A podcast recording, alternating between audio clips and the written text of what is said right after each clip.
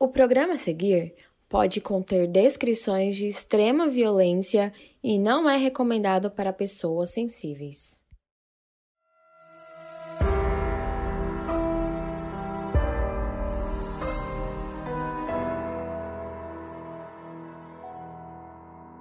Uma tragédia de proporções nunca vistas. Quase 3 mil pessoas mortas e mais de 6 mil feridas. Um ataque sem precedentes que mudou completamente o contexto sociopolítico do mundo inteiro. Quatro aviões, 19 terroristas e milhões de pessoas de luto. Eu sou a Carol Moreira. E eu sou a Mabê. E essa é a história dos ataques terroristas do dia 11 de setembro.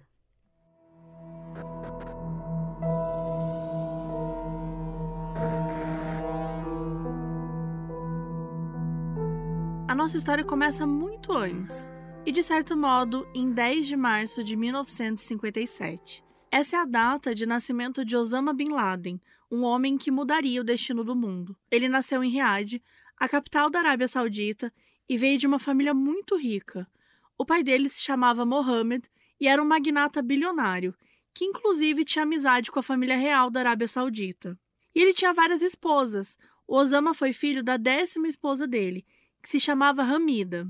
Pouco tempo depois do nascimento do Osama, o Mohammed se divorciou dela, mas recomendou a mulher para um sócio amigo dele que acabou casando com ela. Então Osama passou a infância morando com a mãe e o padrasto, e os dois tiveram mais quatro crianças juntos. A família do Osama era devota do islamismo e do livro sagrado Alcorão. Falando de uma forma muito resumida, sim, muitos séculos atrás, quando o profeta Maomé entre muitas aspas, fundou na religião, ele deixou meio aberto quem que ia ser o sucessor. E a partir disso se criaram duas correntes no Islã. Aí tem os xiitas, que se tornaram seguidores de um primo do Maomé chamado Ali, e os sunitas, que se tornaram seguidores de um amigo do Maomé chamado Abu Bakr. Os sunitas também reconhecem as escrituras de um documento chamado Sunna, que não é reconhecido pelos xiitas, e daí vem a diferença. Os sunitas representam entre 85% e 90% dos adeptos ao islamismo, e é nessa categoria que o Osama se encaixava também. Ele teve muito acesso à educação, ele estudou numa escola super renomada e na faculdade estudou economia e administração de negócios. Já com 17 anos, ele se casou pela primeira vez. Biógrafos apontam que o Osama Bin Laden teve pelo menos cinco esposas, talvez uma sexta, e ele teria tido entre 20 e 26 filhos no total. Ele era um jovem que gostava muito de ler, de escrever, principalmente textos de cunho religioso. E ele era muito fascinado pelo conceito de jihad, que é um termo árabe que significa luta, que significa um esforço de alguma forma. Então, o jihad implica na disseminação da fé muçulmana e na luta que cada um tem para se desenvolver espiritualmente por meio dela. É tipo uma luta interna pelo bem de si mesmo, né, por você, mas também pelo bem do coletivo islâmico. Só que, tradicionalmente, muitos grupos extremistas usaram e até hoje usam o termo jihad como uma forma deturpada de estabelecer conflitos físicos com outras pessoas. É muito comum que grupos terroristas usem o jihad como justificativa para atacar outras pessoas, como se fosse para proteger o islamismo, né? E o Bin Laden acabou sendo uma dessas pessoas que associou o conceito de jihad com a necessidade de violência para que o islamismo se impusesse no mundo. Em 79, começou a Guerra do Afeganistão, em que o exército soviético invadiu o país e por lá ficou tendo conflitos durante 10 anos. O Bin Laden conheceu muitos líderes muçulmanos locais e ele se convenceu de que deveria ser um participante ativo nessa luta violenta. A essa altura, o pai dele já tinha morrido e ele usou parte da herança para patrocinar os grupos de guerrilheiros afegãos. Em 88, construiu uma série de campos militares de treinamento para esses novos guerrilheiros. Esses campos foram chamados de uma palavra árabe que significa a base ou o alicerce, e essa palavra era Al-Qaeda. Inclusive, de início, eles receberam ajuda dos Estados Unidos. Pensem no contexto, né? No final dos anos 80, a Guerra Fria entre Estados Unidos e União Soviética estava chegando ao fim, a União Soviética estava acabando e os Estados Unidos queriam garantir que isso ia acontecer de verdade. Então, eles começaram a patrocinar a Al-Qaeda com armas e algumas ajudas no treinamento para garantir que eles iriam exterminar os soviéticos. Mas acabou saindo pela culatra, porque os Estados Unidos viraram alvo também. Em 1990, começou a Guerra do Golfo e várias bases militares dos Estados Unidos foram instaladas por toda a Península Arábica. O Bin Laden começou a enxergá-los como inimigos, como uma ameaça, e passou a se aproximar de vários líderes fundamentalistas do Oriente Médio. Em 91, após o fim da Guerra do Golfo, o Bin Laden se mudou para o Sudão e começou a expandir as forças da Al-Qaeda. Estima-se que ele conseguiu por volta de 4 mil fiéis dispostos a lutar pela ideologia. Ele acreditava que países inimigos eram perigosos em sua totalidade, ou seja, que todo mundo que morava nos Estados Unidos era automaticamente inimigo. E assim começou uma série de ataques terroristas. A primeira ofensiva direta da Al-Qaeda foi no fim de 92, quando dois homens-bombas atacaram um hotel na cidade de Aden, no Iêmen, onde estavam tropas dos Estados Unidos. E a ideologia dos homens-bomba é muito marcada por essa coisa de aceitar a morte em prol de uma causa maior. Pode ser, né, religiosa, ideológica, algo que aquela pessoa acredita tanto que está disposta a morrer pela causa. Então, naquele dia, os dois homens-bombas faleceram e sete pessoas ficaram feridas. Mas foi considerado um ataque isolado, ninguém deu muita atenção. Mas em seguida, outro ataque foi planejado e dessa vez nos Estados Unidos. Tinha um membro da Al-Qaeda chamado Hansi Youssef. Ele era paquistanês e foi o principal idealizador do ataque, que seria no World Trade Center, em Nova York. O World Trade Center era um grande complexo de edifícios inaugurado em 73, no coração de Manhattan. Dentre os sete prédios, os dois mais impactantes eram o World Trade Center 1, a Torre Norte, com 417 metros, e o World Trade Center 2, a Torre Sul, que tinha 415 metros. No momento em que foram inaugurados, eram os prédios mais altos do mundo, posto que acabaram perdendo depois para dezenas de edifícios. Juntos, os prédios eram conhecidos como as Torres Gêmeas. Elas condensavam o centro empresarial e administrativo de Manhattan. Só que elas eram muito mais que isso, elas eram símbolos, eram a visão do sonho americano, bem ali onde todos podiam ver. Arranha-céus que representavam que ninguém podia chegar mais alto que os Estados Unidos. Era um sinal de orgulho, locação nos planos gerais em início de filme, um cartão postal de Nova York. E o Hans Youssef foi a primeira pessoa que teve a ideia de destruí-los. Em setembro de 92, o Hans viajou para os Estados Unidos com um comparsa, ambos usando passaporte falso. Eles foram no mesmo voo, só que eles foram, tipo, separados, assim, como se não se conhecessem. O parceiro dele foi preso no aeroporto porque na mala dele tinha materiais utilizados na confecção de bombas mas o Hansi seguiu normalmente.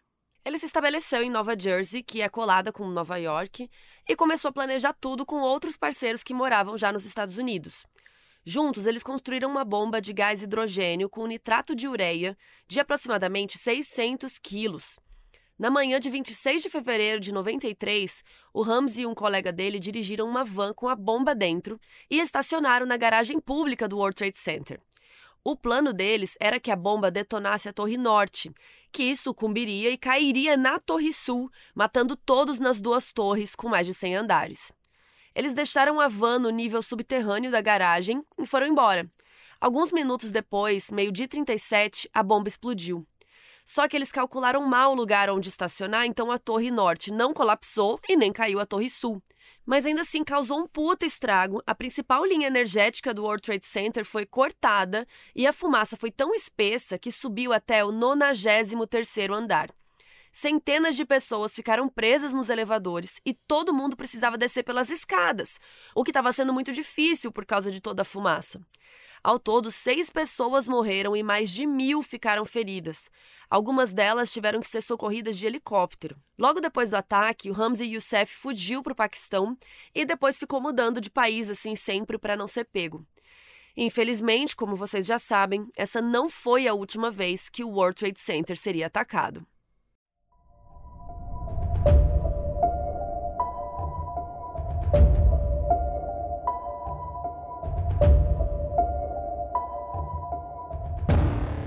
2001 foi um ano bem agitado para a política estadunidense. Isso porque foi o primeiro ano de um novo presidente eleito, o George W. Bush, 43º presidente dos Estados Unidos.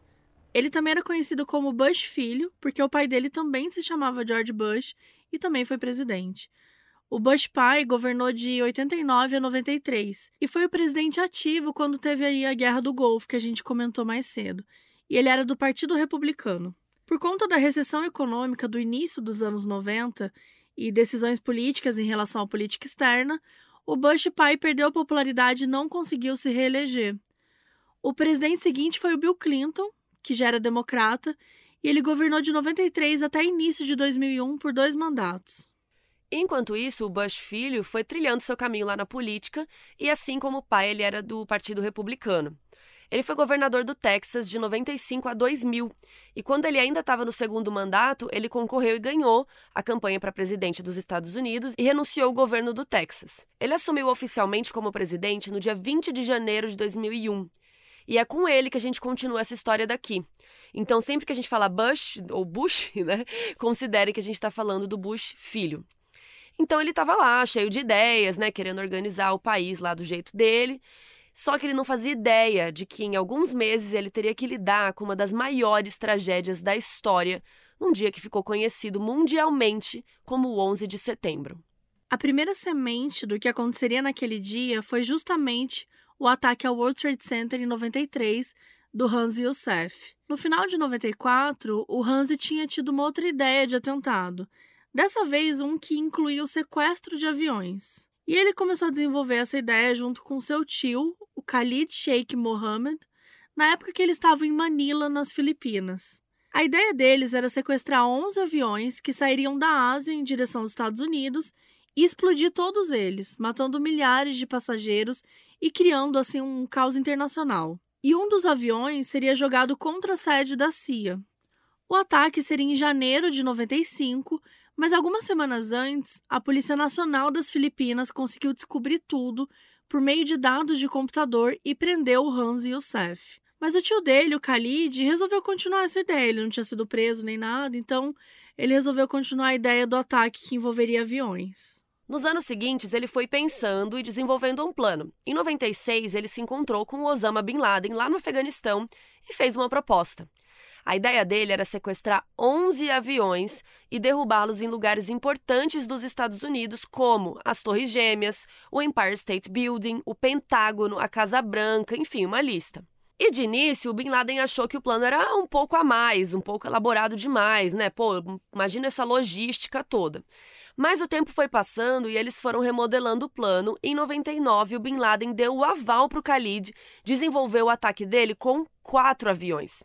Então, de maneira mais oficial, assim, quem foi o mestre por trás do 11 de setembro não foi o Bin Laden, foi esse cara aí, o Khalid.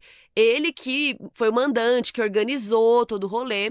O Bin Laden recomendou alguns jovens para ele, para ele convocar para o ataque, mas de resto foi o Khalid que fez tudo. Ao todo, 19 homens foram escolhidos para ir para os Estados Unidos e se dividiram entre os quatro aviões que seriam sequestrados. Mas a gente vai focar aqui em quatro, que foram os líderes dos respectivos aviões. E os nomes deles eram Mohammed Atta, que acabou se tornando uma espécie de chefe dos 19 homens, Nawaf al-Hazmi, que foi recomendado pelo próprio Bin Laden e que também exercia uma certa liderança por ali, Marwan al-Sherri e Ziad Jarrah. Com exceção do Nawaf, os outros três já se conheciam, já eram amigos e tal. Eles faziam parte da chamada Célula de Hamburgo, que era um grupo de oito jovens muçulmanos que faziam faculdade em Hamburgo, lá na Alemanha, e eles se juntaram para entrar na Al-Qaeda e se tornaram lutadores nesse suposto jihad. E cada um desses quatro homens seriam responsável pela queda de um dos aviões. O próximo passo era chegar nos Estados Unidos. E todos eles foram aos poucos, separadamente, estima-se que entre janeiro e junho de 2000. Isso porque eles tinham questão de visto para resolver, permissão para entrar no país, né? Vários detalhes. E como Nova York era uma cidade muito agitada, e ainda é, alguns deles escolheram ir para San Diego, onde poderiam treinar com mais calma. E todos eles tinham a obrigação de fazer curso de inglês, melhorar a língua, né, falar melhor e se misturarem por lá. E alguns deles tinham que aprender a pilotar. O Mohamed Atta, que era o mais líder, entrou em contato com uma escola de aviação na Flórida, mandou um e-mail dizendo que eles eram um grupo de homens que faziam faculdade juntos em Hamburgo, que eles estavam nos Estados Unidos querendo fazer uma vida para eles, né, arrumar um emprego e tal. E claro que isso tudo custa uma grana, né? Então, a estimativa é que foi preciso entre 400 e 500 mil dólares para fazer o atentado acontecer. E assim, não dá pra gente bater o pé de onde veio esse dinheiro exatamente. Foi tudo dinheiro terrorista, dinheiro de gente envolvida com a Al-Qaeda, mas não tem uma confirmação do tipo, ah, o Bin Laden chegou, pegou 500 mil, deu na mão do Mohammed e falou, vai lá. Sabe, a gente tá falando isso porque criou-se um misticismo muito grande em torno da figura do Bin Laden na cultura popular. Como se ele tivesse sido o grande responsável do ataque, o chefão, a pessoa que fez tudo, que financiou. E é óbvio que ele sabia de tudo, ele aprovou tudo também, mas o envolvimento dele não foi tão direto quanto as pessoas pensam. O grande mandante e idealizador desse ato foi o Khalid Mohammed, que inclusive era considerado o líder do comitê militar da Al-Qaeda. Bom, então estava tudo resolvido. Quem tinha que aprender inglês aprendeu, quem tinha que pilotar aprendeu, e então tinha chegado a hora do grande ataque. Faltando três semanas para atentado, os 19 terroristas se dividiram em quatro grupos que teriam os seus quatro alvos. E aí, chegou o dia 11 de setembro de 2001 e o plano foi colocado em prática. Mohamed Atta foi com mais quatro homens para o aeroporto de Boston e a missão deles era atingir a torre norte do World Trade Center. O Marwan al-Sherri foi com mais quatro homens também para o aeroporto de Boston e a missão deles era atingir a torre sul do World Trade Center. Já o Nawaf al-Hazmi foi com mais quatro membros para o aeroporto internacional Washington Dulles, na Virgínia, e a missão deles era atingir o Pentágono. E os quatro últimos terroristas, liderados por Ziad Jarrah, foram para o aeroporto internacional de Newark. E a missão deles provavelmente era atingir o Capitólio, e quando a gente chegar nessa parte, a gente vai explicar o porquê desse provavelmente. Com uma diferença de 43 minutos entre o primeiro e o último embarque, às 8h42 da manhã, todos os 19 terroristas, divididos em quatro grupos, já tinham levantado voo e estavam prestes a sequestrar seus aviões.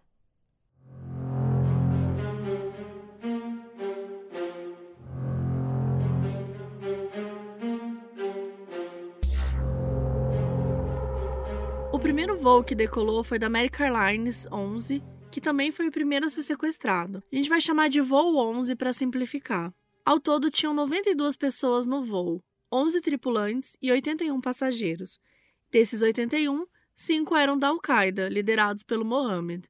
Um dos passageiros era o David Angel, criador da sitcom Fraser, que fazia muito sucesso na época. O ator Mark Wahlberg tinha comprado uma passagem para esse voo, mas ele cancelou na última hora.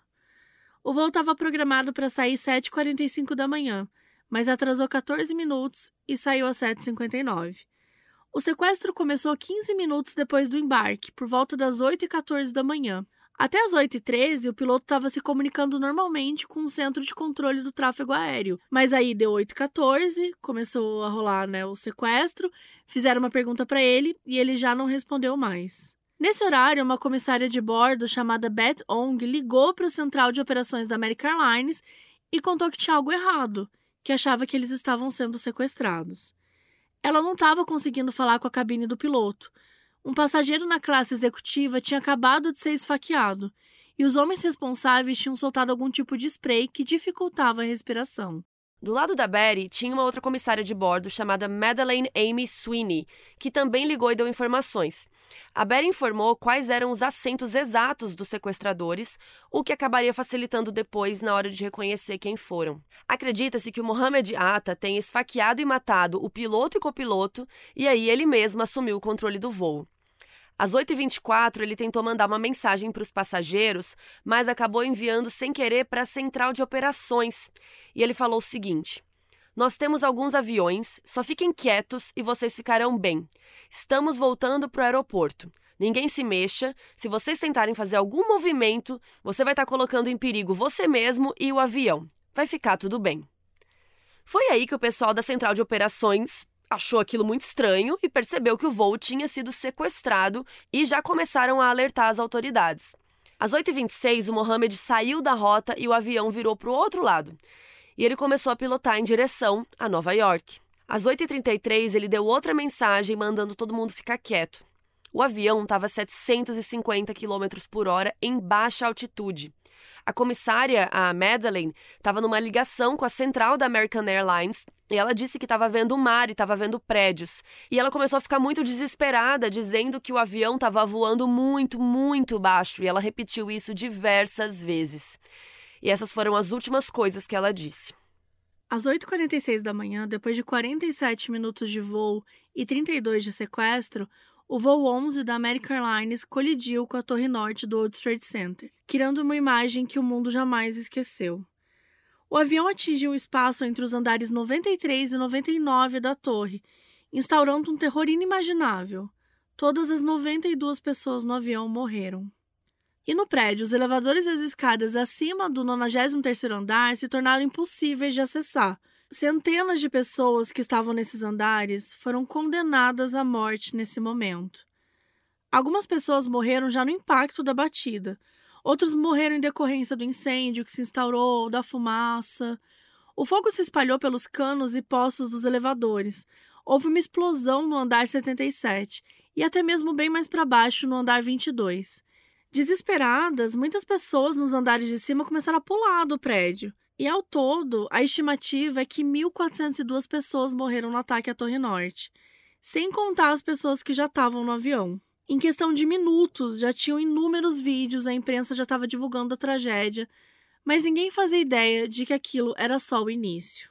Alguns minutos antes, o segundo avião tinha sido sequestrado, o United Airlines 175. E aqui a gente está contando as trajetórias de cada avião individualmente para não embaralhar o cérebro de vocês, mas tenham em mente que tudo isso aconteceu muito perto, né? Quase que ao mesmo tempo. Então, o voo 175 saiu do aeroporto de Boston, assim como o anterior, e do mesmo jeito teve uns minutos de atraso. Era para sair às 8 e saiu às 8h14. Ao todo, o voo tinha 65 pessoas, 9 da tripulação e mais 56 passageiros, e deles, cinco eram os terroristas, incluindo o Marwan al-Sherri, que era líder daquele grupo. Às 8h37, o piloto estava lá trabalhando normalmente quando recebeu uma mensagem da central de controle. O voo 11 da American Airlines tinha sido sequestrado e perguntaram se o piloto tinha visão do voo. Ele disse que sim e alertaram para ele ficar longe daquele avião e ele deu ok. Mas, sete minutos depois, por volta de 8h44, o voo 175 também foi sequestrado. Dois dos terroristas entraram na cabine e assassinaram o piloto e o copiloto com facadas, que também foram utilizadas depois para ferir outros membros da tripulação. Outro dos terroristas ficou ameaçando os passageiros e mandando eles ficarem quietos, não fazerem nada. E ele disse que eles tinham uma bomba. O Marwan assumiu como piloto e começou a mudar a rota praticamente ao mesmo tempo que o voo 11 atingia a Torre Norte. Por volta das 8h52 da manhã, um passageiro conseguiu usar o seu telefone. Ele conseguiu ligar para a central da United Airlines e contou que o voo tinha sido sequestrado. E aí, seis minutos depois, o voo chegou em Nova York e começou a descer numa velocidade absurda. 17 minutos depois do voo 11, às 9h03 da manhã, o voo 175 atingiu a Torre Sul. O avião estava a 950 km por hora e acertou entre os andares 77 e 85 da Torre Sul. Nos últimos momentos, o Marwan tinha feito uma curva e o avião atravessou bem na ponta da torre, quase que passa de raspão. Todas as 65 pessoas no voo morreram.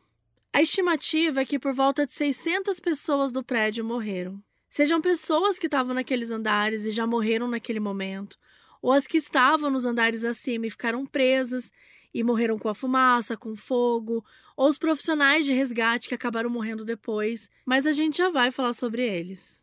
A visão das duas torres sendo atingidas gerou um impacto enorme. O primeiro sequestro já tinha assustado o mundo inteiro, mas quando o segundo ataque aconteceu, as pessoas perceberam o quanto aquilo tinha sido arquitetado. Em menos de 20 minutos, outro avião bateu ali ao lado. Ou seja, aquilo ali não era um acidente, era um ataque. Aquilo fazia parte de algo muito maior. A Torre Sul conseguiu se manter de pé por 56 minutos depois que foi atingida. Às 9h59, ela desabou completamente e meia hora depois, a Torre Norte sucumbiu também, desmoronando às 10h28, depois de 1 hora e 42 minutos pegando fogo.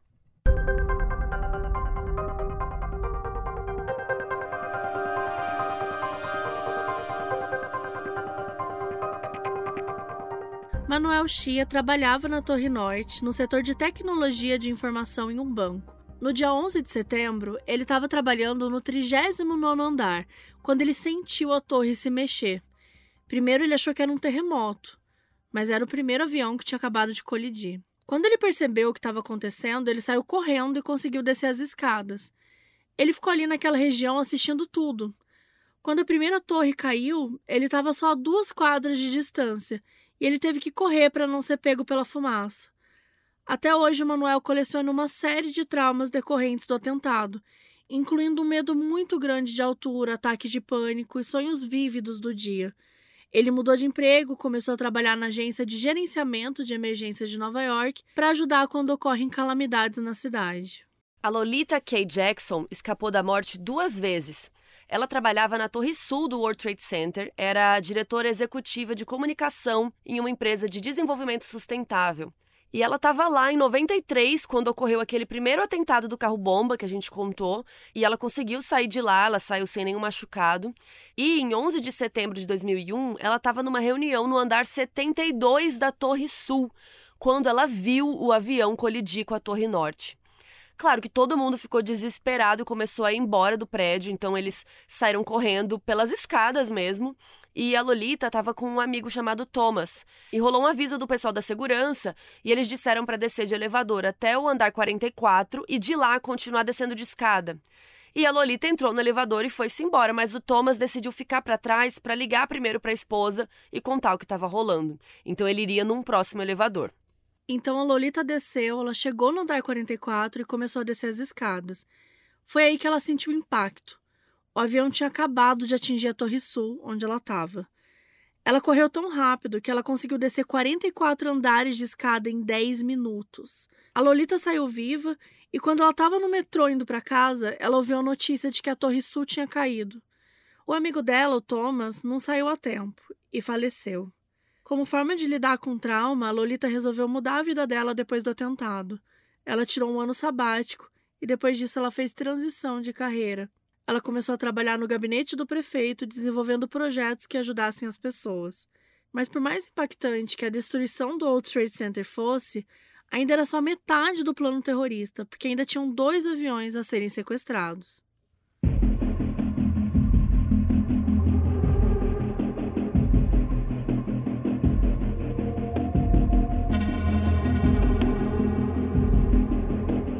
Enquanto metade dos terroristas tinha saído do aeroporto de Boston com os aviões que se chocaram com as Torres Gêmeas, um outro grupo, com cinco sequestradores, tinha ido para o Aeroporto Nacional de Washington Dulles, na Virgínia. A missão deles era atingir o Pentágono, sede do Departamento de Defesa dos Estados Unidos, que fica lá na Virgínia. Entre os membros desse grupo tinha o Nawaf al-Hamzi, que era um dos líderes do grupo dos terroristas como um todo, e tinha sido recomendado pelo próprio Bin Laden. Entre os outros que estavam ali estava o irmão dele, o Salem, e também o Hani Ranjour, que ficou responsável por pilotar o avião. O grupo embarcou no voo 77 da American Airlines, que tinha destino Los Angeles. Esse voo aqui saiu do aeroporto às 8h20, seis minutos depois do voo que atingiria a Torre Sul ter saído de Boston. E o avião saiu com um total de 58 passageiros, incluindo os cinco sequestradores e mais seis membros da tripulação. O voo seguiu tranquilo por mais ou menos meia hora, até que entre 8h51 e 54 o sequestro começou. Nessa altura, o voo 11 já tinha atingido a Torre Norte e o voo 175 já estava em direção a Nova York. Diferente dos outros voos, os terroristas no voo 77 não mataram os pilotos. Eles estavam armados, então eles ameaçaram os pilotos e mandaram eles saírem da cabine e ficar lá com os passageiros. O Honey assumiu a pilotagem e programou o piloto automático para ir para Washington. A essa altura, o pessoal da American Airlines não estava mais conseguindo contato, então eles começaram a desconfiar que podia ser mais um sequestro. Então eles ordenaram imediatamente que nenhum avião da companhia levantasse voo. Lá no avião, às 9h12 da manhã, uma comissária de bordo chamada Renee May conseguiu ligar para a mãe dela e contou que o avião tinha sido sequestrado. Disse para ligar para American Airlines, mas eles já estavam sabendo. No avião ainda tinha uma passageira que era Barbara Olson e ela era comentarista da Fox News. Ela também conseguiu fazer uma ligação para o marido e contou o que estava acontecendo. E o marido contou que já tinham batido dois aviões nas Torres Gêmeas e os dois começaram a falar sobre o que poderia acontecer com esse voo. Pouco tempo depois, a ligação cortou. Às 9h29 da manhã, Rani desligou o piloto automático e começou a pilotar. O avião começou a descer bem rápido, uma vez que chegaram na área de Washington, a uns 850 km por hora. Às 9h37, o voo 77 da American Airlines se chocou contra o Pentágono, no flanco oeste do prédio. Todas as pessoas no avião morreram imediatamente. A parte frontal da fuselagem se desintegrou e os destroços geraram um incêndio extenso que foi lançado por todo o prédio. Por volta das 10h10, parte dos andares de cima do prédio colapsaram, destruindo o Pentágono. Ao todo, 18 mil pessoas trabalhavam lá. 125 pessoas morreram após a colisão do avião, seja atingidos pelos destroços ou pelo incêndio causado, que inclusive levou muitos dias para ser completamente apagado. O maior número de fatalidades foi no primeiro andar, onde o avião bateu. Juntando com o número de mortos no voo, foram 189 mortes. Se a queda das Torres Gêmeas significava uma afronta ao sonho americano, a destruição do Pentágono era um aviso, os Estados Unidos, por mais militaristas e especialistas em vigilância que fossem, não conseguiram se proteger desse ataque. E ainda faltava mais um avião. O último avião sequestrado foi o United Airlines 93. E ele saiu de Newark às 8h42 da manhã, alguns minutos antes do voo 11 atingir a Torre Norte. Ele estava programado para sair às 8 da manhã, ao mesmo tempo que o voo 11 sairia lá de Boston, mas acabou atrasando bastante pelo congestionamento das aeronaves ali no aeroporto de Newark. E o voo iria para São Francisco, Califórnia. Diferente dos outros sequestros, que tinham equipes de cinco pessoas, aqui tinham quatro membros embarcando. E o líder do grupo era o Ziad Jarrah, que também fazia parte da célula de Hamburgo, aquele grupo de amigos que estudava na Alemanha e entraram juntos na Al-Qaeda. O voo 93 tinha um total de 37 passageiros, incluindo esses terroristas, o mais vazio dos quatro aviões. A tripulação era composta por sete pessoas. O voo partiu, mas esse atraso acabou dificultando o sequestro, pelo fato de que, com poucos minutos da decolagem, a Torre Norte já tinha sido atingida, e às 9 h da manhã foi a vez da Torre Sul. Por volta das 9h19, o piloto do voo 93 recebeu uma mensagem do pessoal da United Airlines contando que dois voos tinham sido sequestrados e colididos com as torres. E mais ou menos às 9h19 da manhã, o piloto recebeu uma mensagem da United contando que dois voos tinham sido sequestrados, contando aí o que aconteceu com as torres gêmeas. Falaram para o piloto ficar, tipo, atento, né, e ter cuidado com qualquer tentativa de passageiro tentando entrar na cabine do piloto. Às 9h28, o sequestro começou. Por algum motivo, os sequestradores demoraram muito tempo para começar tudo. Nos outros aviões, eles tinham levado uma média de meia hora, e nesse aqui eles demoraram 46 minutos. E começaram esfaqueando um passageiro que estava sentado ao lado do Ziad. Eles atacaram os pilotos e o Ziad assumiu o voo e imediatamente ele desceu o avião em 680 pés em meros 30 segundos. Para manter o pessoal quieto, eles ameaçaram todo mundo dizendo que eles tinham uma bomba. Às 9h30, inúmeros passageiros e membros da tripulação começaram a fazer ligações. E é por causa dessas ligações que a gente sabe o que aconteceu, né? Que um cara tinha sido esfaqueado, né? Mais ou menos. E como a gente disse, já tinha rolado muita coisa. As torres gêmeas, né? Já tinham sido atingidas. O voo 77 estava prestes a bater no Pentágono naquele momento. Os parentes e amigos que receberam as ligações começaram a contar para as pessoas do voo o que estava acontecendo lá fora. E os passageiros foram compartilhando as informações entre si. E eles perceberam que muito provavelmente aquele avião também era uma missão suicida, ou seja, que o destino de todo mundo ali era a morte. Percebendo o modus operandi dos sequestros, os passageiros inferiram que esse negócio de bomba devia ser um blefe, só para mantê-los quietos. Eles pensaram: nós somos 40 pessoas contra 4. Eles já sabiam que estavam à beira da morte e não tinham nada a perder. Então, corajosamente, os passageiros decidiram retomar o avião.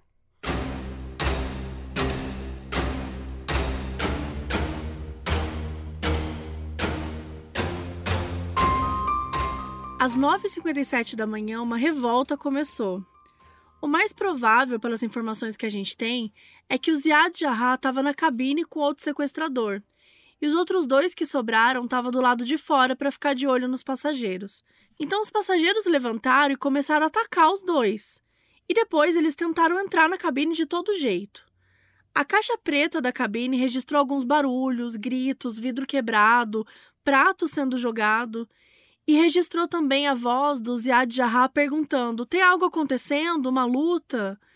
O outro sequestrador da cabine foi segurar a porta para eles não conseguirem entrar. Então o Ziad começou a mover o avião para os lados violentamente, na esperança de derrubar os passageiros. Mas eles continuaram. Eles pegaram um carrinho de comida e começaram a usar contra a porta da cabine para arrombar. Às 10 e 2 da manhã, o Ziad perguntou para outro sequestrador: É isso? Devemos derrubá-lo? E o outro respondeu que sim, que derrubasse. E aí aconteceu um barulho de vidro quebrando e alguém gritando: Não! Às 10 e 3 da manhã, o avião caiu próximo a uma mina de carvão perto de Shanksville, na Pensilvânia. O avião explodiu, lançando um incêndio numa floresta próxima. Todas as 44 pessoas presentes faleceram, incluindo os sequestradores. Como o avião estava indo na direção de Washington, criou-se uma crença popular de que ele estava indo para se chocar com a Casa Branca. Mas as informações que se têm confirmadas, incluindo de pessoas envolvidas no planejamento do atentado, é de que realmente o destino do avião era o Capitólio, o prédio onde se reúne o Congresso, a casa do Centro Legislativo americano. Uma coisa que não se tem certeza até hoje é se os passageiros e a tripulação conseguiram entrar na cabine do piloto. Uma teoria que foi criada a partir dos registros de gravação que a gente contou é que muito provavelmente os terroristas perceberam que os passageiros estavam prestes de entrar na cabine, então preferiram derrubar o avião antes que eles retomassem o controle do voo. O piloto do último avião, o voo 93, que foi derrubado, se chamava Leroy Homer. A esposa dele era Melody Homer. Quando a Melody e o Leroy se conheceram, ele já era piloto da United Airlines e sempre tinha sido o sonho dele. Ele guardava vários álbuns cheios de fotos dos lugares que ele conheceu nas viagens, e ele sempre dizia para Melody o quanto que ele era grato por esse emprego, porque assim permitiu que ele conhecesse o mundo todo. No dia 11 de setembro de 2001, ele saiu para trabalhar normalmente, e não teria como saber que o seu avião seria o último sequestrado. Naquela manhã, quando a Melody acordou, ela ligou a televisão e viu os aviões colidindo com o World Trade Center ela começou a receber várias ligações de pessoas querendo saber se era o Leroy, se ele estava bem, se ele estava pilotando naquele dia. Ela começou a ficar nervosa e resolveu ligar para o escritório da United Airlines. Naquela hora já tinha sido levantado o voo, mas não tinha sido sequestrado ainda. Então a pessoa lá da central falou para Melody que estava tudo bem sim com o voo do Leroy, porque né, até então tava. Só que a pessoa do telefone prometeu que o Leroy estava bem, mas falou assim: "Olha, se você quiser, liga lá para a cabine, para, né, para ficar tranquila". E aí ela pediu para ligar sim, né, por garantia, desligou o telefone e ficou esperando o retorno. Alguns minutos depois, a pessoa ligou de volta para ela e perguntou se a Melody estava sozinha. E aí a Melody começou a ficar desesperada, falou: "Olha, fala logo o que você tem para me dizer". E aí a pessoa falou que achava que o último avião tinha sido do Leroy. A Melody ficou transtornada, começou a bater no vidro da janela e gritar. Ela chorou, ela falou no telefone: Você me prometeu que ele estava bem. E desligou o telefone. E essa é só uma das inúmeras histórias de alguém que perdeu um ente querido, um amigo, um colega nesses atentados. A primeira colisão na Torre Norte foi às 8h46 da manhã e a última queda às 10h03. A última torre desabou às 10h28 em questão de duas horas e meia, quase 3 mil pessoas morreram e o mundo nunca mais foi o mesmo.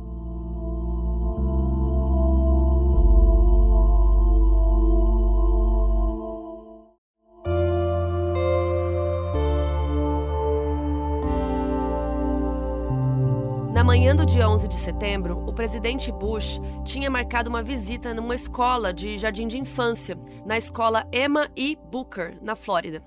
Fazia parte de uma série de visitas que ele estava fazendo em escolas para promover a educação. Ele tinha ido ler um livro infantil para crianças. Ele chegou lá às 8h55. Fazia pouco tempo que o primeiro avião tinha atingido a Torre Norte. O chefe de segurança da Casa Branca, que estava lá com o Bush, contou para ele o que aconteceu o presidente ligou para a conselheira de segurança nacional, que até então não tinha muito mais detalhes para dar. Às 9h05, quando ele estava prestes a começar a leitura para as crianças, o chefe de segurança chegou no ouvido dele e sussurrou que outro avião tinha atingido a Torre Sul, que os Estados Unidos então estavam sob ataque. O presidente Bush decidiu ler o livro para as crianças mesmo assim, ele disse que não queria assustá-las. Depois disso, por volta das 9h15, ele parou ali para conversar com os seus homens, né, que estavam ali com ele. Ele falou por telefone com a conselheira de segurança nacional, a Condoleezza Rice, e com o vice-presidente, Dick Cheney. Às 9h29, o Bush deu sua primeira declaração oficial em frente à escola. Ele disse que a América estava passando por um ataque, sofrendo uma tragédia nacional e que ele estava voltando para Washington imediatamente. Por volta das 10h20, já voltando, ele ligou para o Dick Cheney e autorizou a derrubar qualquer avião suspeito.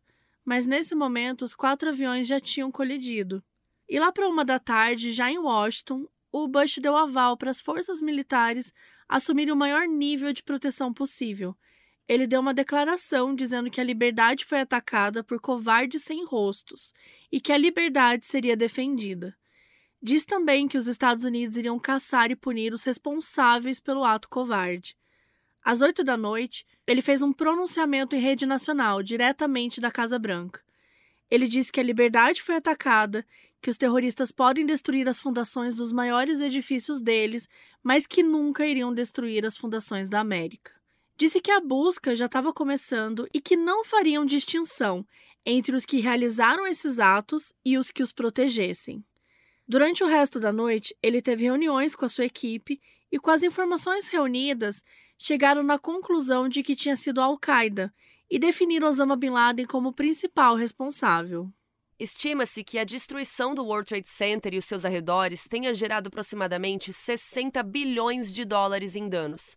Além das Torres Gêmeas, outros prédios pertencentes ao World Trade Center foram destruídos, como o Marriott Hotel, a Plaza Sul, a alfândega local, porque estavam muito próximos ali e acabaram sendo atingidos por explosões e destroços. Depois que as torres caíram, uma fumaça enorme se espalhou por toda aquela área de Nova York e milhares de pessoas tiveram que sair correndo à procura de abrigo.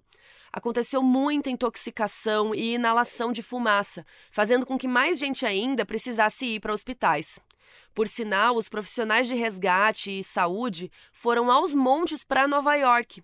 Principalmente bombeiros e paramédicos de toda a costa leste foram para a cidade nos dias seguintes ao ataque para ajudar no salvamento. Pelo menos 340 bombeiros faleceram depois de entrarem nos destroços para tentar apagar o fogo e salvar vidas. Aproximadamente 2.500 tipos de contaminantes estavam circulando no ar da cidade depois da tragédia, incluindo vários agentes cancerígenos. Muitos dos bombeiros e profissionais de saúde contraíram todo tipo de doença enquanto estavam naquela área. Tanto é que na semana seguinte ao atentado, os Estados Unidos registraram um crescimento absurdo de doação de sangue para ajudar as pessoas que estavam nos hospitais. Com apenas uma semana do atentado, a Agência de Proteção Ambiental dos Estados Unidos se pronunciou, garantindo que o ar de Nova York era seguro de respirar. Então agora muitos moradores poderiam voltar para suas casas. Mas depois, inspeções constataram que com uma semana da tragédia, eles não tinham dados o suficiente para terem feito essa declaração, porque tinha efeitos de longo prazo que não tinham sido levados em consideração. E realmente, nos anos seguintes, foi considerado que mais de 18 mil moradores ali das áreas próximas das Torres Gêmeas morreram em decorrência de doenças provocadas pela poeira tóxica da tragédia. Também foi realizada uma grande operação de limpeza em Nova York, comandada pelo Departamento de Design e Construção da cidade. Centenas de milhões de dólares foram gastos para remover todos os escombros e limpar a área. Foi necessário um trabalho de 24 horas, sete dias da semana, durante três meses para finalmente tirarem tudo dali. Foi só em novembro que o número de bombeiros na área foi diminuído, e muitos daqueles que foram ajudar puderam voltar para suas cidades. Além das cicatrizes emocionais, muitos sobreviventes também ficaram com sequelas físicas do atentado. Uma dessas sobreviventes foi uma mulher chamada Lauren Manning, que estava no World Trade Center. A Lauren trabalhava na corretora Cantor Fitzgerald, que funcionava lá no prédio. Ela era diretora da divisão de dados de mercado. E ela sempre tinha tido o sonho de trabalhar lá no World Trade Center porque ela achava que era um sinal de que ela tinha conseguido ser bem-sucedida na vida. E era um motivo de orgulho para ela. No dia 11 de setembro, ela tinha acabado de voltar ao trabalho, porque ela tinha recentemente tido um filho, então ela estava de licença maternidade. Nesse dia ela estava lá trabalhando normalmente quando o atentado começou. ela chegou a ver o momento que o avião atingiu a Torre Sul. A Lauren correu muito para descer as escadas, mas ela foi atingida pelo fogo. Ela foi resgatada, mas ela passou meses em coma e com muitas queimaduras, principalmente de terceiro e quarto grau. Vocês terem uma ideia, gente, a Lauren teve simplesmente 82% do corpo queimado. Quando ela acordou, ela ainda ficou meses em reabilitação, ela teve que reaprender a andar, ela passou por muitas cirurgias e depois de um período muito longo, muito difícil, que ela conseguiu retomar a sua vida. Outra coisa que muita gente esquece também é que além dos civis nos aviões e nos locais que foram atingidos, também houveram muitas mortes de bombeiros que entraram no World Trade Center. Eram profissionais que estavam ali tentando salvar as pessoas, que arriscaram a própria vida em prol das outras. Muitos deles se sacrificaram para que as vítimas conseguissem escapar. Um desses bombeiros se chamava Danny Sir, que morreu nos resgates da Torre Sul. A verdade é que o Danny nem chegou a entrar no prédio. Quando eles estavam para entrar, o Danny foi atingido por uma mulher que tinha pulado da torre. O impacto de uma pessoa caindo nele fez com que o pescoço dele se quebrasse e ele faleceu. A esposa dele, Nancy, recebeu a ligação de um outro bombeiro, amigo íntimo do Danny, e ele disse que o Danny estava machucado e que ia buscá-lo em casa. O Danny era bombeiro há muitos anos e ele era muito querido pelos colegas, todos eles conheciam a Nancy e todos eles fizeram questão de estar com ela na hora de dar a notícia. O amigo buscou a Nancy em casa e eles foram para o hospital. E nesse momento ela já estava desconfiada, ela já sabia que tinha alguma coisa muito errada, porque ela falou: eles não iriam ter vindo me buscar em casa só por um machucado. Ao chegarem lá, o próprio chefe do Danny foi a pessoa que deu a notícia para ela e ela teve um momento para poder se despedir do marido. Várias pessoas perguntaram para ela se ela não tinha raiva da mulher que pulou do prédio e atingiu o Danny. E ela respondeu algo muito forte, muito humano. Ela disse que não tinha como ela ter raiva, ela não tinha raiva alguma, porque ela só conseguia pensar como essa mulher deve ter sofrido nos seus últimos momentos a ponto de ter escolhido pular da torre. Disse também que, como as torres acabaram desabando, a verdade é que o destino do Danny seria morrer naquele dia. Um dos bombeiros que sobreviveu se chama Bill Slade, e ele trabalhava em State Island. Ele foi convocado quando os aviões colidiram e foi um dos primeiros bombeiros a chegar lá. O Bill tem memórias horríveis até hoje. Ele se lembra de ver dezenas de pessoas pulando da torre, e marcou muito ele ver uma velhinha pulando e também um casal pulando de mãos dadas. Quando Bill foi convocado, ele era um dos 12 homens de plantão naquela equipe. Todos eles foram, e o Bill foi o único que sobreviveu. E os amigos dele morreram por desabamentos de paredes dentro dos prédios, por fogo ou sufocados. Ele perdeu todos os amigos naquele dia.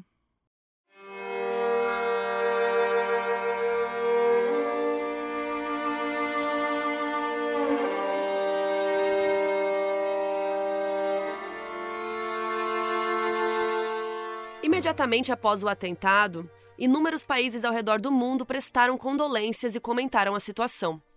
Aqui no Brasil, o nosso presidente da época era o Fernando Henrique Cardoso, o FHC, e ele prestou condolências e declarou que apoiava uma resposta internacional dos Estados Unidos.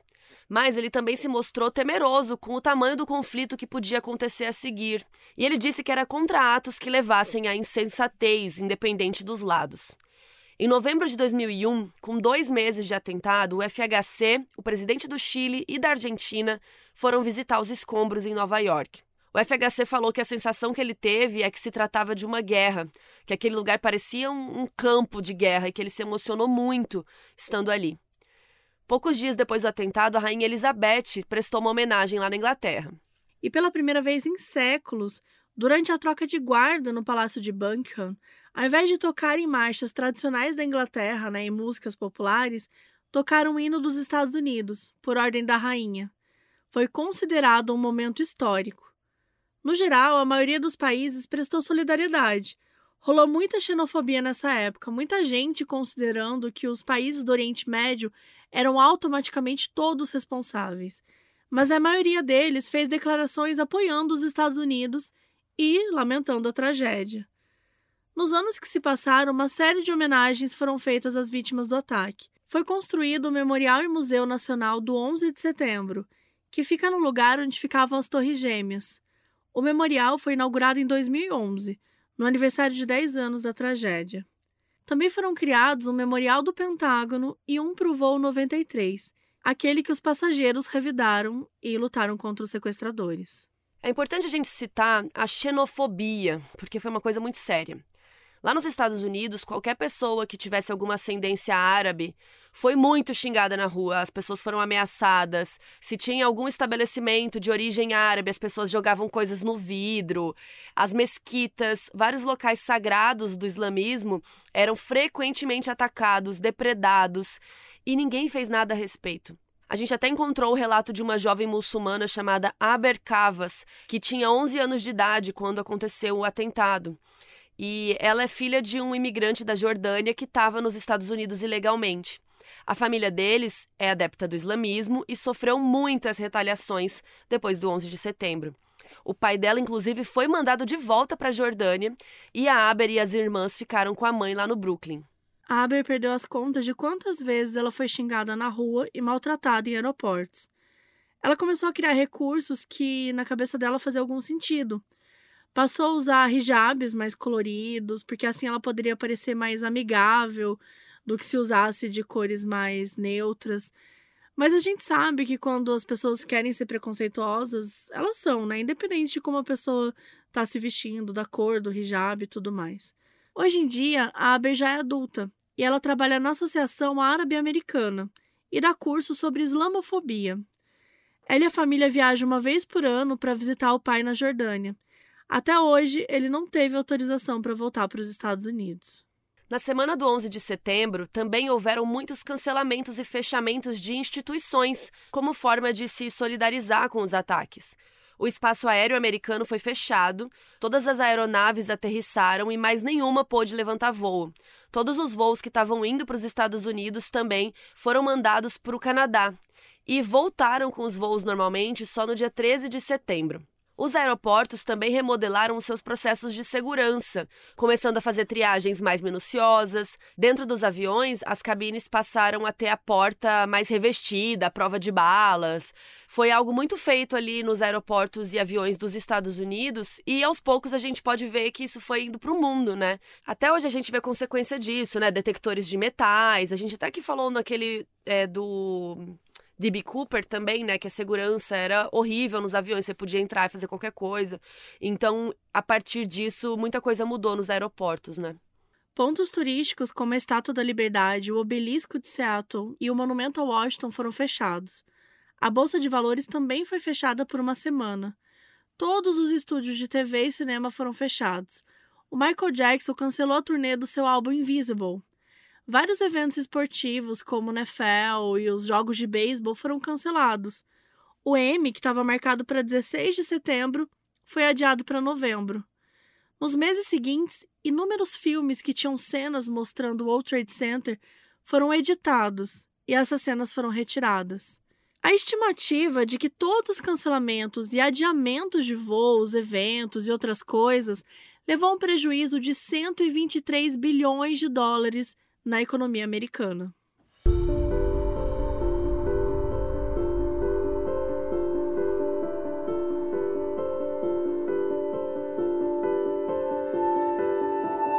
E já que a gente citou o mundo do entretenimento, tem uma coisa meio curiosa que vale a pena mencionar, para até dar uma liberada aí nesse clima, né? Porque é um episódio muito pesado, mas enfim.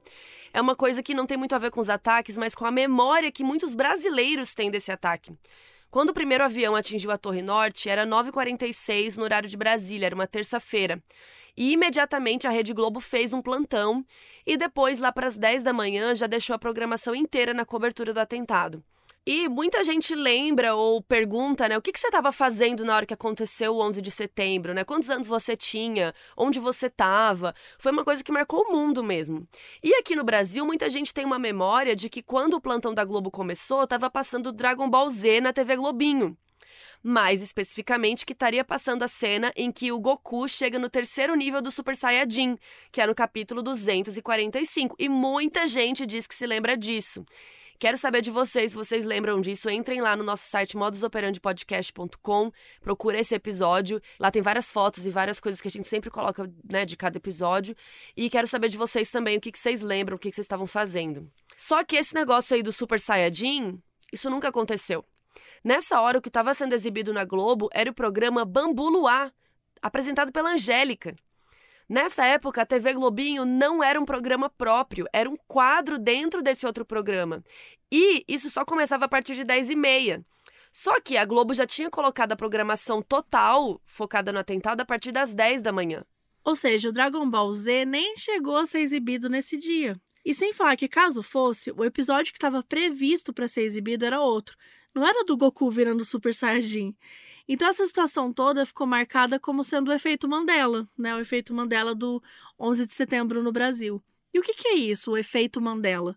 É um fenômeno social que ocorre quando várias pessoas, coletivamente, compartilham uma memória vívida de algo que não aconteceu. O efeito tem esse nome justamente porque muita gente jurava de pé junto que o Nelson Mandela tinha morrido nos anos 80 e tinham acompanhado a morte dele. E se chocaram quando, em 2013, ele morreu de verdade. Existem muitos efeitos Mandela famosos, Tipo a frase icônica do Star Wars, que todo mundo lembra como Luke, eu sou seu pai. Mas o Darth Vader, na verdade, fala: Não, eu sou seu pai. Nossa, eu não sabia disso. Sim. Eu descobri isso agora. Sim. Como assim? Gente, ele falou Luke. É raro editar. Não Nossa, eu tô falou. falando sério, eu não sabia. É isso. Eu sabia porque eu fui rever a cena pra pegar, para editar alguma coisa uma vez no Omelete e eu tinha visto que não era. Nossa. Eu fui tipo, ah, vou pegar lá a cena, Luke, eu sou seu pai. E Que não era. loucura. É, menina. Ou então a música We Are the Champions do Queen, que todo mundo acha que termina dizendo We are the champions of the world. Tanto que vários covers cantam assim. Mas não tem essa última frase, é só We are the champions. Gente, não. Existe, existe. É da outra Não, parte. sério, que dá, é, é sério, uns efeitos Mandela que eu sou muito viciada em efeito Mandela. Eu acho que é realmente um. um aproveitando muito esse momento mais tranquilo do episódio pra falar. É impressionante, né? Como várias pessoas começam a falar sobre isso, elas acham que elas viveram aquilo, assim. Isso é muito louco. Mas enfim, essa outra parte aí do, do da música tem nos outros refrões, mas não no final da música. Então vocês podem ir lá ouvir pra confirmar, gente. E conta aí pra gente se teve algum efeito Mandela que vocês já caíram.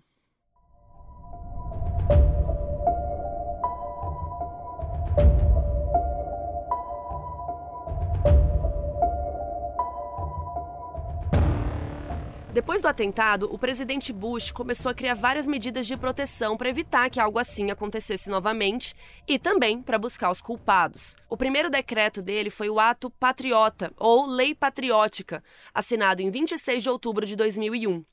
O decreto previa que os órgãos de segurança e de inteligência dos Estados Unidos tivessem todo o direito de interceptar ligações e e-mails de pessoas suspeitas de terrorismo sem precisar de autorização da Justiça. Em novembro de 2002, foi fundada a Comissão do 11 de Setembro, com vários profissionais que tinham como missão catalogar absolutamente todas as informações possíveis sobre os ataques. O propósito deles era aconselhar, planejar e idealizar maneiras de protegerem os Estados Unidos se houvesse outra tentativa desse tipo. A comissão foi formada por 10 pessoas, cinco democratas e cinco republicanos. O presidente da comissão foi o Thomas Keane, ex-governador de Nova Jersey. Depois de dois anos de reuniões e estudos, em 2004 eles deram um relatório final do que, que possibilitou os ataques e que foi a falta de preparo da CIA e do FBI para detectar que esse atentado poderia acontecer. E eles deixaram uma série de recomendações e ideias. Também em novembro de 2002, o Bush fundou o Departamento de Segurança Interna dos Estados Unidos, também conhecido como Homeland Security. O departamento, hoje em dia, tem mais de 240 mil funcionários e tem como principal função ser um serviço de inteligência preparado para lidar com qualquer situação calamitosa que ocorra dentro dos Estados Unidos. Pode ser terrorismo, como no caso do 11 de setembro, podem ser outras coisas, como desastres naturais.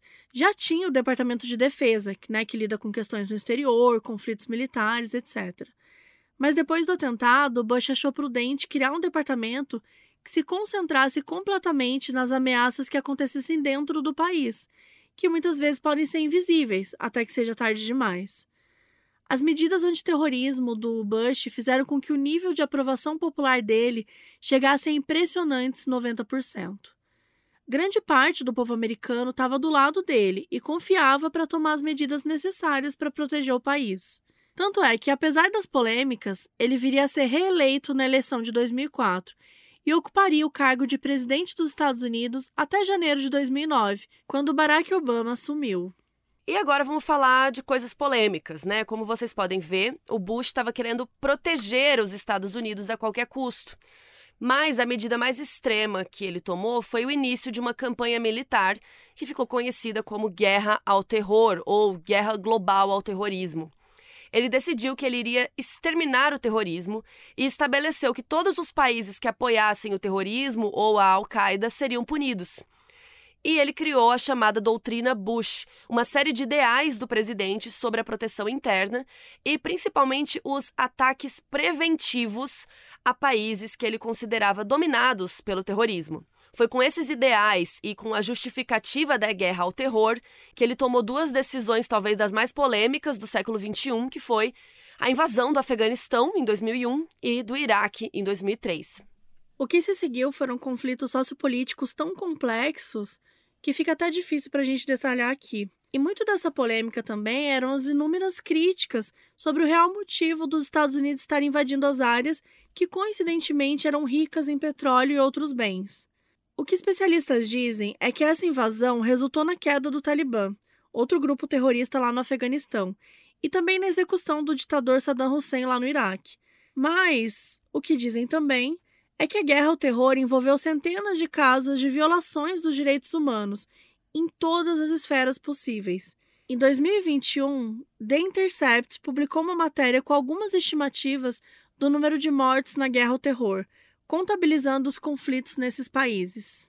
Entre 897 e 929 mil pessoas morreram. 387 mil eram civis que foram mortos nos conflitos. 207 mil eram soldados americanos e 301 mil eram adversários que combateram os soldados dos Estados Unidos.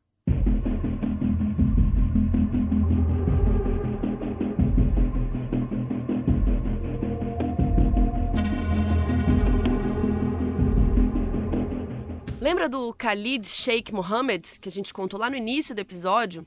Ele, que foi o maior idealizador do ataque, que teve a primeira ideia de serem 12 aviões, e aí o Bin Laden mandou reduzir e tal.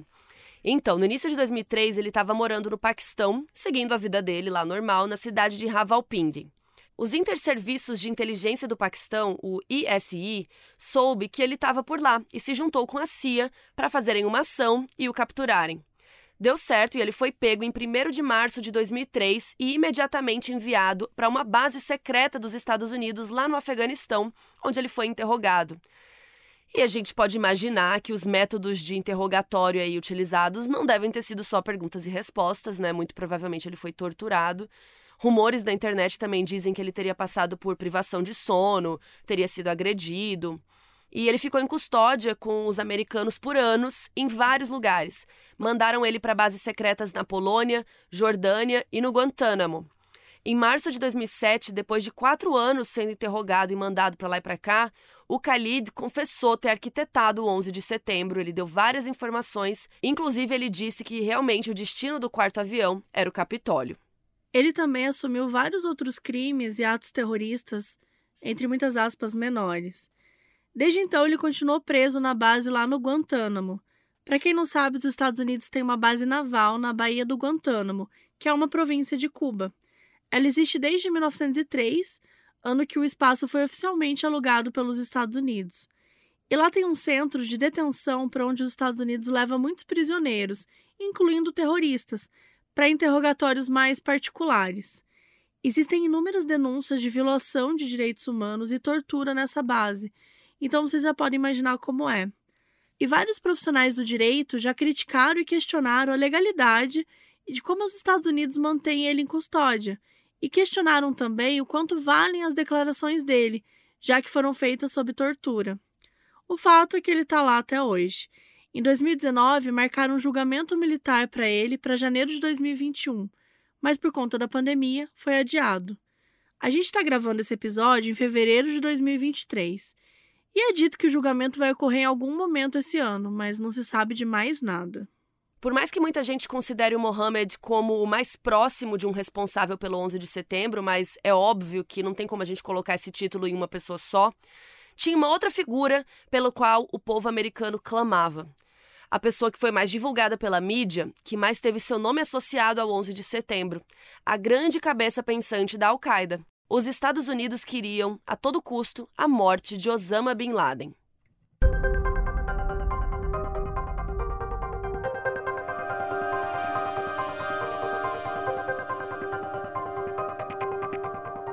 Em 2007, o Khalid e outros prisioneiros do Guantánamo deram umas pistas de onde o Bin Laden poderia estar.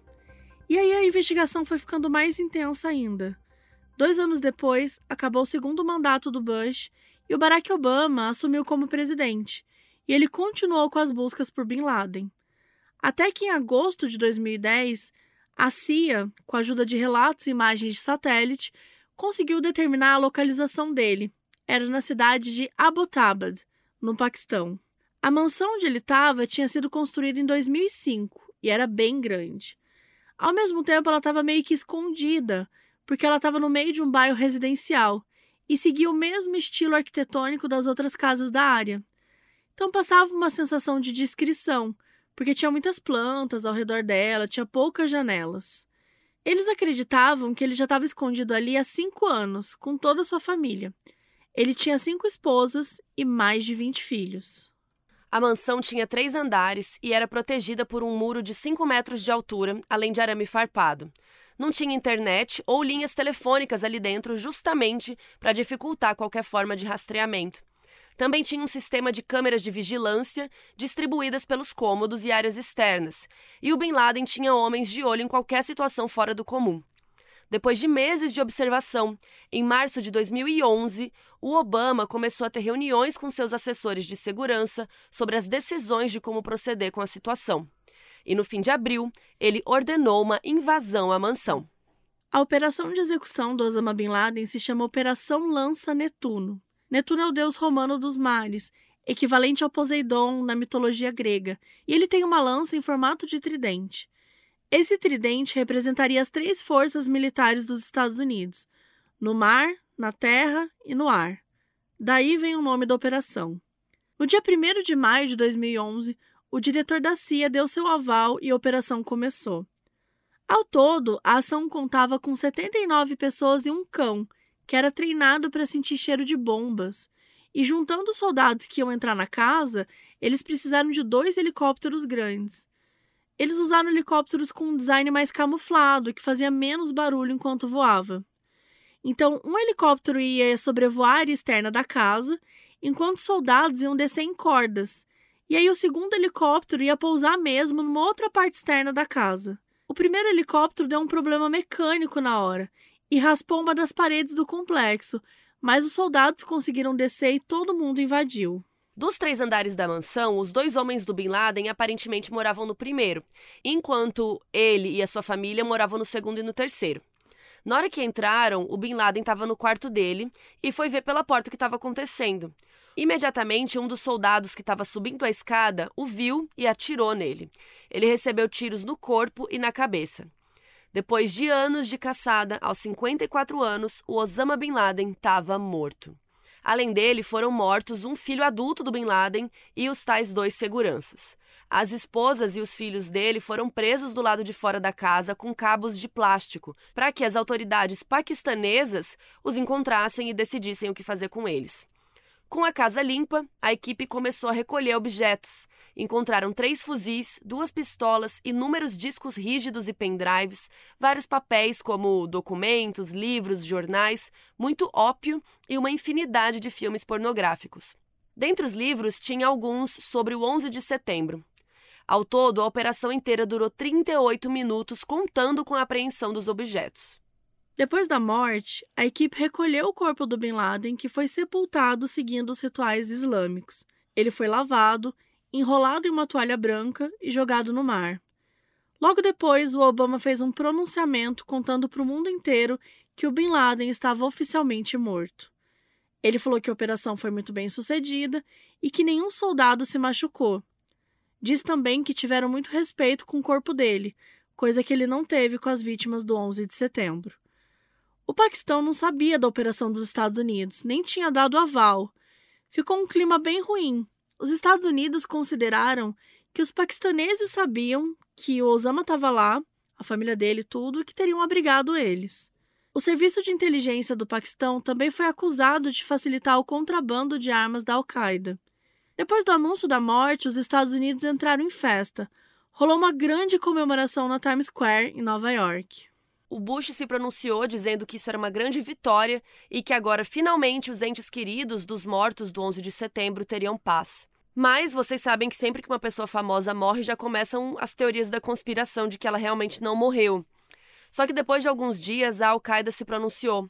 Num fórum que é utilizado por grupos extremistas, eles confirmaram que o Bin Laden tinha morrido mesmo. Eles disseram que iriam se vingar dos Estados Unidos e que, ao terem matado o Bin Laden, eles estavam lançando uma maldição sobre si mesmos. As consequências seriam graves. Prometeram também continuar com os ataques incessantemente e que o sangue do Bin Laden era sagrado e não poderia ter sido derramado em vão.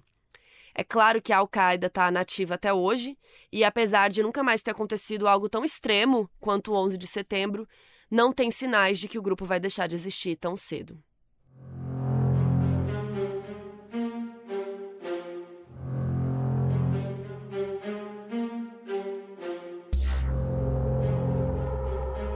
E, gente, óbvio que esse acontecimento foi muito grande, marcou muito o mundo. Então, rolaram muitas obras, né, que, que foram inspiradas no 11 de setembro.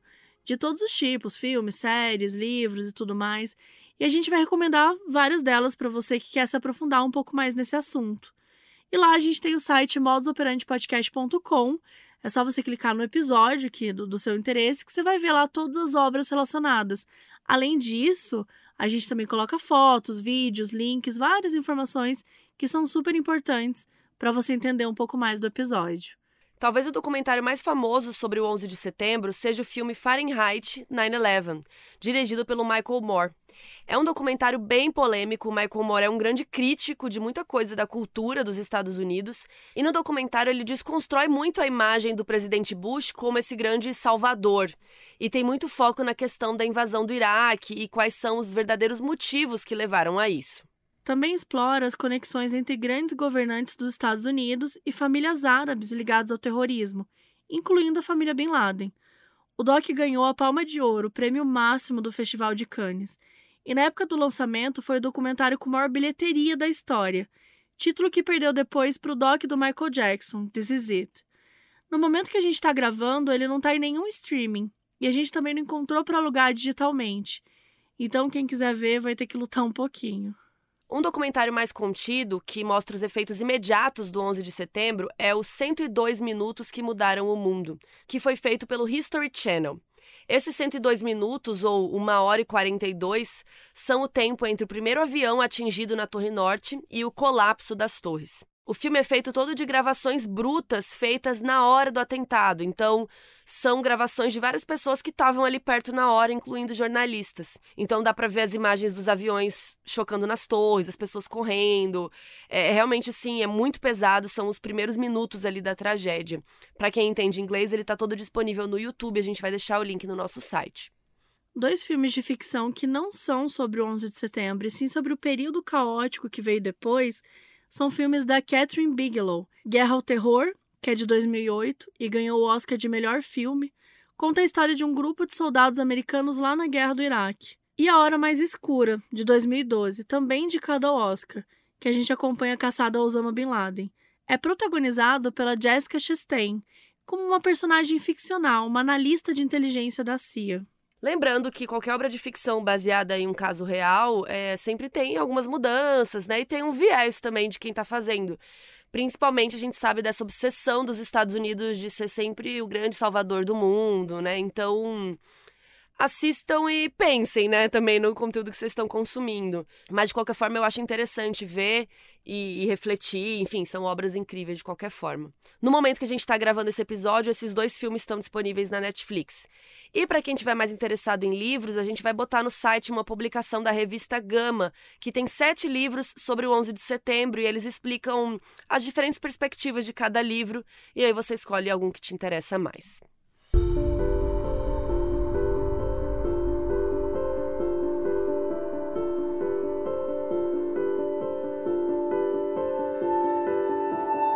Nesse ano, em 2023, se completam 22 anos do 11 de setembro. E até hoje, a gente sente a repercussão dessa tragédia em absolutamente todo lugar. Seja nos procedimentos de segurança em aeroportos, nas leis antiterrorismo, seja no contexto político dos conflitos do Oriente Médio, tudo isso tem algo reminiscente desses ataques. O dia 11 de setembro de 2001 nunca mais será esquecido.